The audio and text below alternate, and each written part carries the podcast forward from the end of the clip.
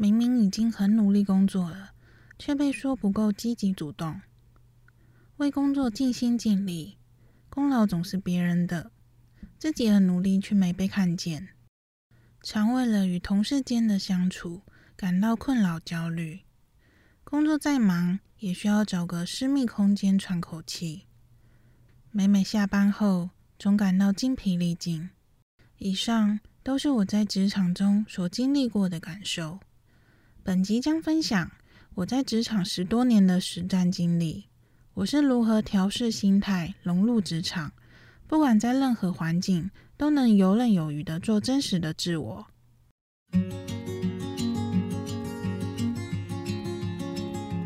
Hello，你现在收听的节目是《我是泡芙传》，在这将分享我的人生经历与生活，遇见有共鸣的你。这里是关于泡芙女孩逆转胜的人生故事。我将分享关于情感治愈、恋爱交友、自我成长相关主题。我是独生女，从小经历单亲家庭、酗酒父亲、家暴、溜溜球胖子。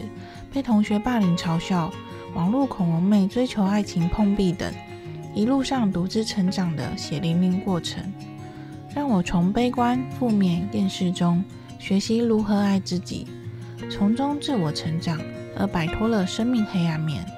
并非大富大贵才是胜利，自己内心感到自在就是种胜利。如果有兴趣，请记得一定要订阅我的节目，每周五准时更新。希望能帮助到有共鸣的你，让你能看清晰左右两旁的道路，往更好的方向前进吧。相信未来将能回头笑看当时的自己。那我们就开始吧。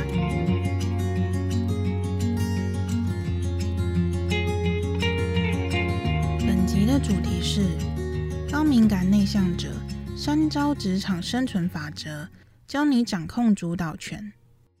今天分享一本书，书名为《内向者的沟通课》，把害羞、慢热、紧张、没自信化为你的优势。作者是赵明，他职业经验丰富，横跨多个行业，具有十五年职场人际关系经验和系统化的沟通训练方法。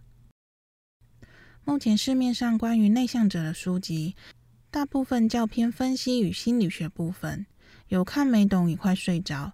相较起来，我更喜欢这本实战解析，比较有共鸣。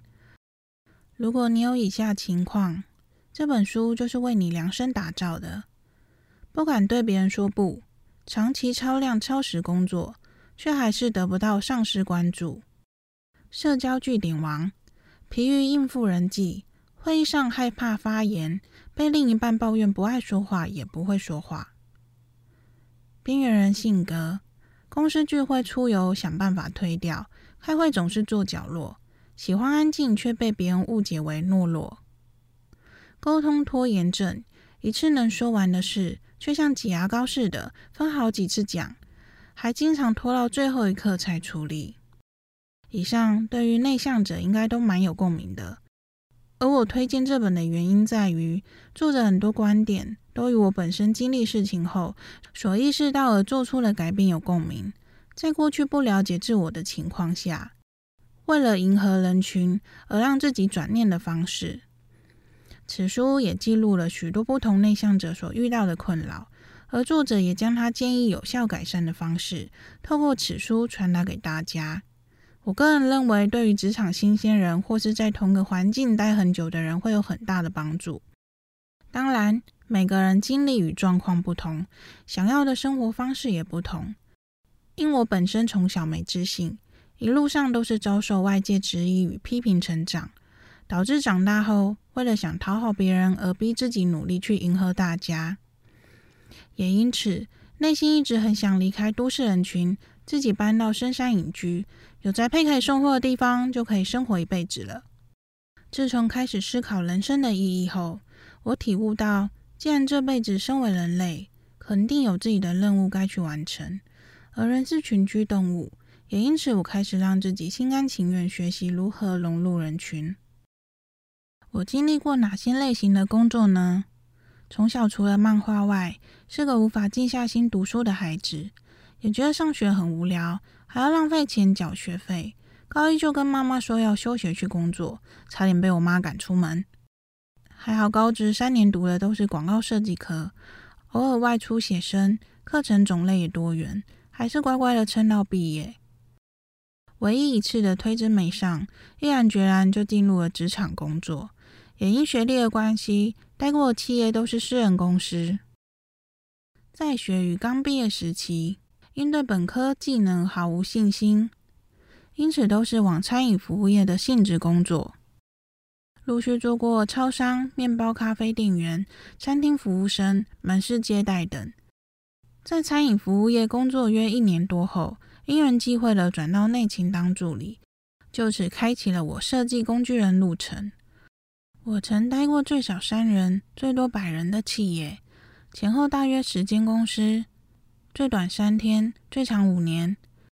产业别大多是消费性商品、大图输出、生活用品寝具、女鞋包包、婴幼儿商品、美妆保养品等，几乎是女性同事的环境。有共鸣的人都知道，男性天生较理性，不拘小节；女性心思细腻，比较起来。与女性同事相处，必须更加面面俱到，也因此让我练就一身随和的本领。分享一下我所经历关于公司规模大小的优缺点，这部分会很主观，毕竟每个公司人事组成都有所不同，可以当做参考，有个概念。一、五人以下公司，优点：环境单纯，能训练自己独立作业与决策的能力。努力会被老板看在眼里，有可能成为公司重要的螺丝钉。老板不在的时候非常自由。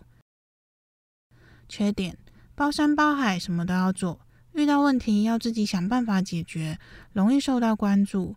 请假、迟到、心情不好都容易被关心。二、十到二十人左右公司，优点：比较热闹，能训练自己组二到三人小队。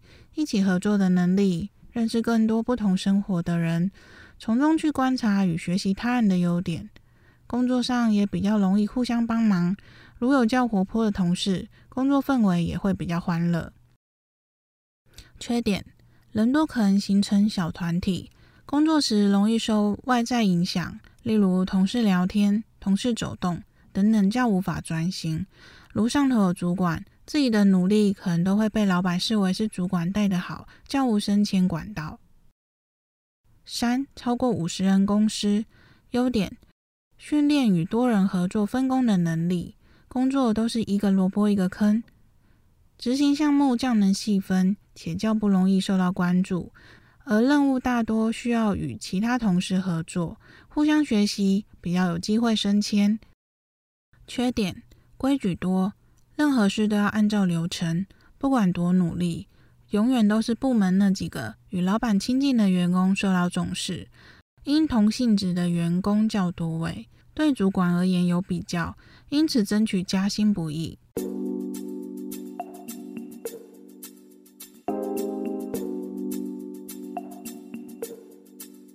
中场休息一下，终于有广告喽！历经几个月的摸索，让我更加认识真实的自我。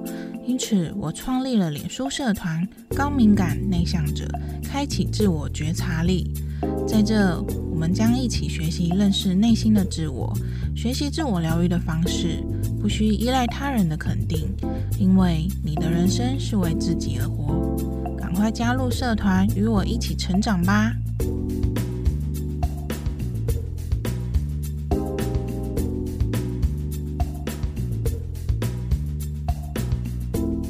服务业与一般企业工作形态有何不同呢？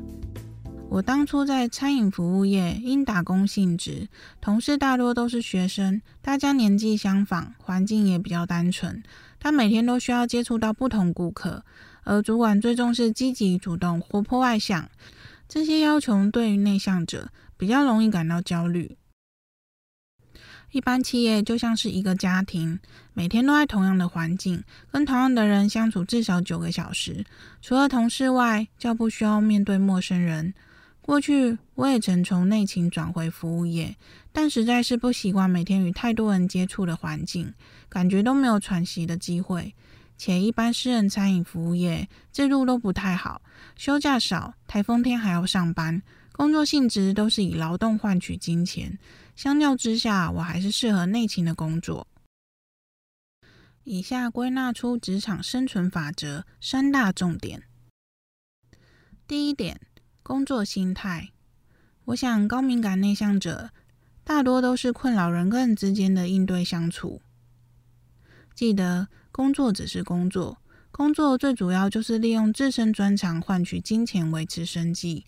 工作非交友场所，不需要太在意谁跟谁比较好，谁对自己不好。同事是工作伙伴，不是你的另一半，不需要去时时刻刻关注他，烦恼他的一切。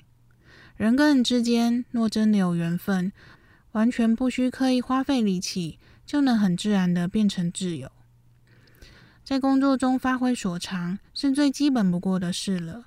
撇除人的关系，如果总是无法独立将工作项目处理好，或是得不到成就感，先检视自己的问题吧。是能力不足，或是这工作不是你想要做的？常有人问，找不到有兴趣的工作，或是在工作中找不到继续下去的动力。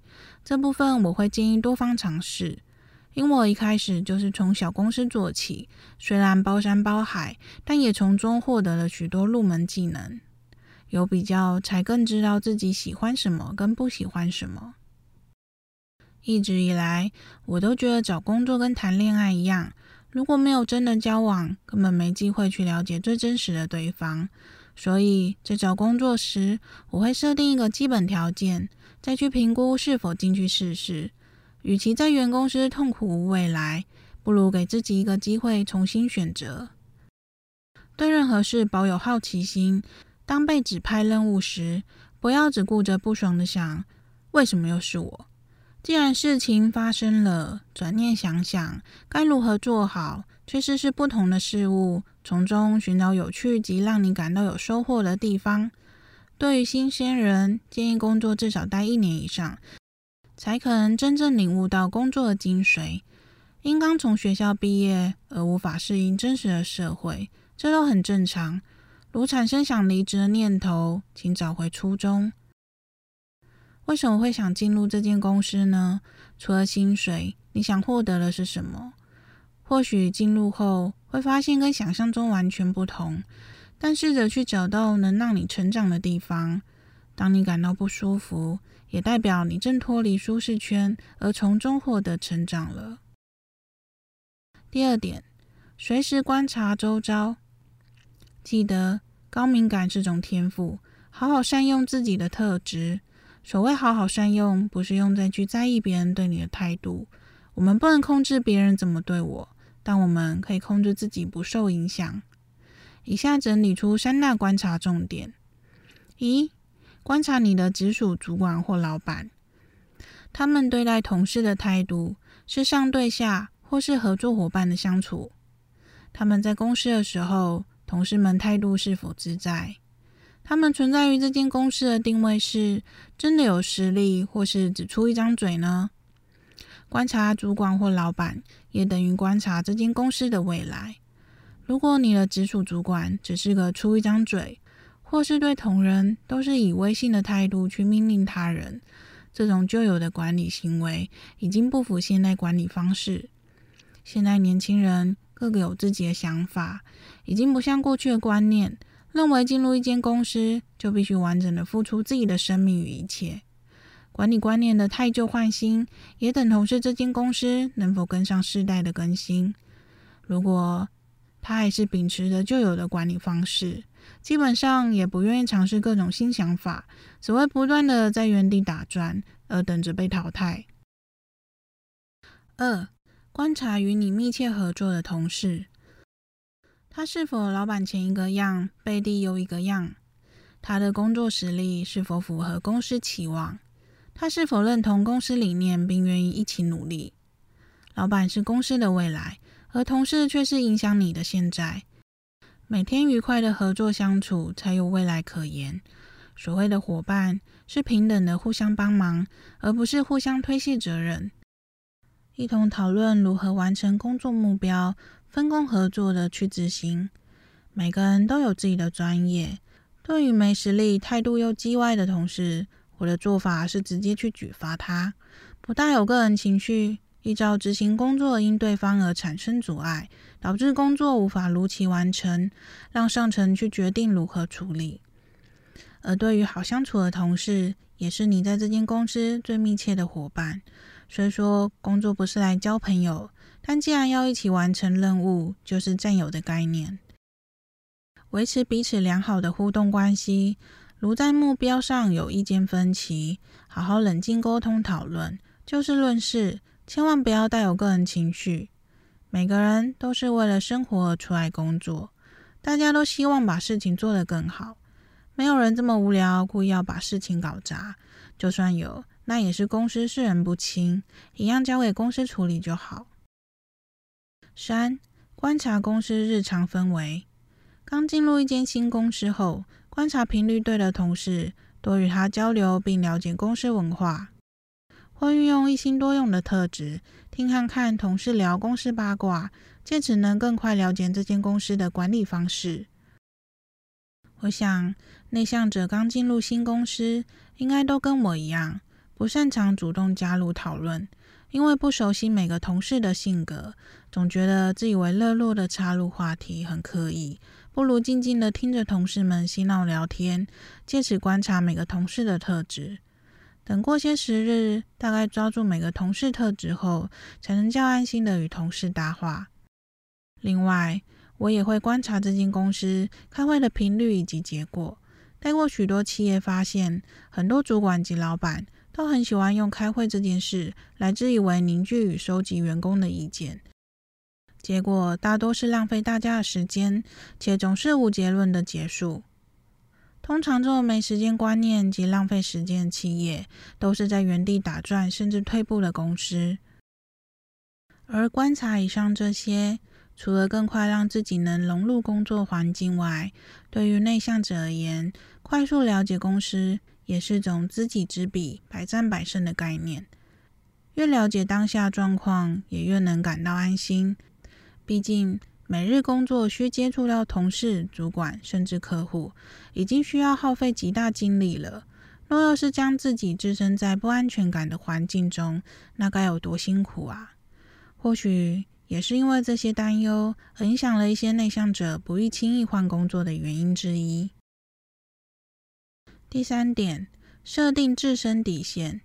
在社会认知中，总是鼓励成为主动积极、活泼外向的特质，那样才容易受到众人喜爱与关注，那样才更有机会争取到更多资源。自从进入职场后，真的感到心累的，并非工作上执行的项目。而是人际关系的经营。过去上过的心灵成长课程，也有许多环节是在引导你主动争取、勇于发表自我。有段时间在工作上努力想表现自己，别人不做的，我都极力争取。虽然一度得到主管认同，但长久下来却得罪许多同事，而在那不上不下的职位，吃力不讨好。换到新环境后，我开始反省自我，只做该做的事，不发表个人意见，随波逐流，却又被说没主见、被动、不够积极。总之，不管做什么，都会有许多批评的声音。也因此，我学习了针对我所评估现阶段所需，去判断这间公司是否值得我付出更多。过去，我也害怕被讨厌，怕被说难相处。不合群而不懂得拒绝，结果总是遭到不合理的对待。等意识到时，只剩下懊恼自己的行为与判断。当你意识到这些行为已经造成你心理困扰，你需要的是给自己设立一个底线，试着将它写下或记录在手机里。我自己是会记得每次反省过后的感受，下次再遇到一样的事，提醒自己坚持拒绝不合理的方式。第一次总会很害怕跟怀疑自己，但撑过对自我怀疑的阶段后，你会发现很多外界的声音都只是一时的。因为高敏感会感到特别难受，但时间过了，待下次又重新发生，你就会更游刃有余的知道该如何处理了。例如，我的工作是设计，有时候可能因企划晚给资料或临时需要插件等等。总之，我会判断这是人为因素或是不可为的因素。如果是人为的，就算对我而言是很简单的任务，我也会委婉的表示，他的延迟已经影响我工作进度。我会尽量帮忙，希望他下次能够提早。通常有 sense 的同事都会感谢我愿意帮忙，就算是机外的同事，心里觉得那个明明就很简单哦，但他也会知道我不是这么随便就答应帮忙的烂好人。另外，也分享在公司生存的五大潜规则，掌握了这些，绝对能在职场生存得更自在。第一点，时刻抱着感恩的心。职场不是学校，没有人有义务去教你任何事情。当主管或同事愿意教你工作上的知识与技巧时，请记得抱着感恩的心。当你懂得感恩，相对的会得到更多回馈的。第二点。对工作负责任的态度，职场任务不是学校作业，你所交出去的项目都代表你这个人对于工作的态度。我发现许多人对于工作就像交功课一样，觉得有东西出去就好。在学校，老师会依照答题正确与否打分数；在职场，主管会依照你交出去的项目是否准确无误，甚至超乎预期的完美而打分数。第三点，有自己的想法，但也愿意接纳他人意见。有些人在自己的行业内很有经验了，对任何事都很有自己的主见与想法，却忽略了这世代是个不断推陈出新的时代。时时提醒自己，吸收任何最新资讯，对任何人的建议与想法，都愿意去聆听，大家互相交流，才能激荡出更符合这世代的做法。第四点，学习控制自身情绪。每个人在遇到不开心、愤怒的情况下，都会被情绪所控制，而失去判断能力。当遇到与他人意见分歧时，学会控制当下的情绪，冷静解决处理，也尽量避免听或说他人八卦与抱怨。这并不会让你薪水增加，还可能影响你对他人的见解。也不需要为了迎合他人而附和，真的听到了也不需要做任何回应。第五点，主管在瞎也是要给他面子，不管他是空降或他曾是你的同梯，不管他平时跟你有多好，主管就是主管，就算当下意见不合，待私下再找机会沟通，绝对不要当着众人的面不给他面子，让他成为众人笑柄。谁会愿意培养一个不懂得尊重他的部属呢？最后结论，在职场那么多年，我的领悟是：不管你从事哪方面的职务，最重要的是让自己成为不可取代的那个人。当然，这也是老生常谈，总被说，因为人就是要不断学习、不断进步呀。除了这点，最重要的是，当你成为不可取代的人后，你会有更多选择。很多人时常靠腰，工作待遇不好，老板靠北，同事又叽歪，但这些人依旧是蜗居在原地，因为他们没有筹码，害怕出走。也有许多人知道学习，考取很多证照，上了各种多元课程，让自己多才多艺，这些都没有问题。但还是有许多人埋怨找不到理想的工作，而不断抱怨是自己运气不好。这时代聪明有能力的人很多，许多人身上都有各种才艺。与其不断的去练就各式武功，重点还是在于自身的心法，学习觉察提升内在的自我。这是学校跟补习班不会教你的事，这必须由自身对生活的观察，多观察身边的人。当同事有困难或是出问题，除了帮忙外，也是给自己一个检视的机会。或许是高敏感内向者的特质，我很喜欢默默的观察他人。除了去观察他人的优点外，也会在心里默默分析那个人。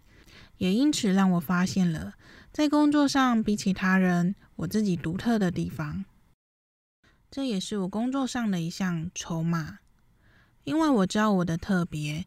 当我在判断这间公司值不值得待下去，或在跟老板、主管谈条件时，我可以明确的说出我比其他同事有价值的地方。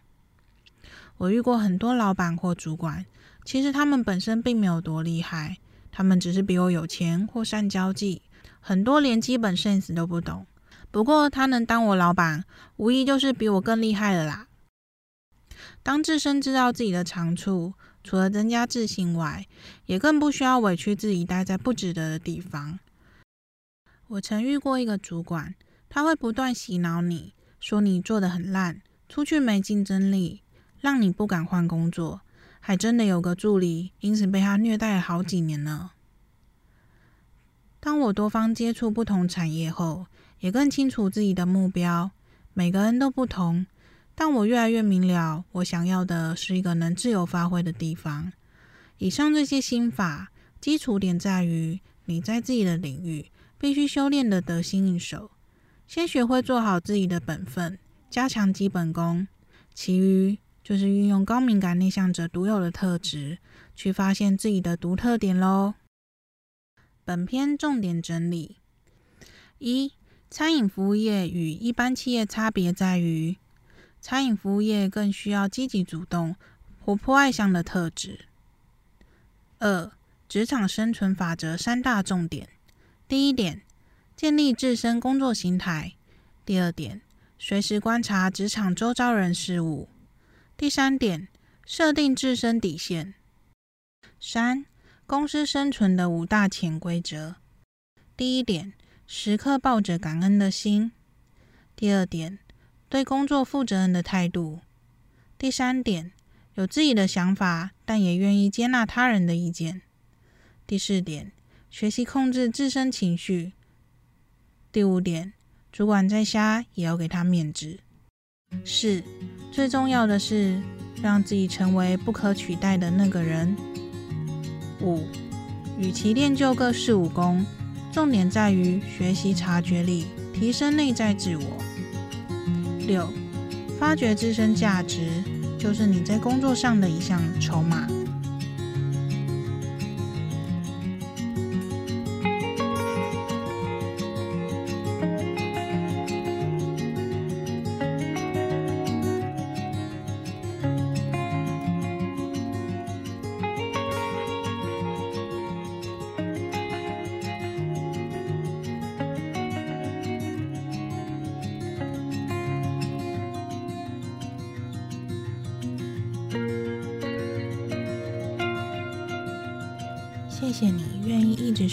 到现在。一直以来，我都觉得人跟人之间有种缘分共鸣，不奢求所有人都喜欢自己、支持自己，但相信一定会有人认同自己。如果你对于今天的内容有什么想法或指教，或想跟我讨论哪些相关主题，欢迎到我的部落格跟我分享你的故事。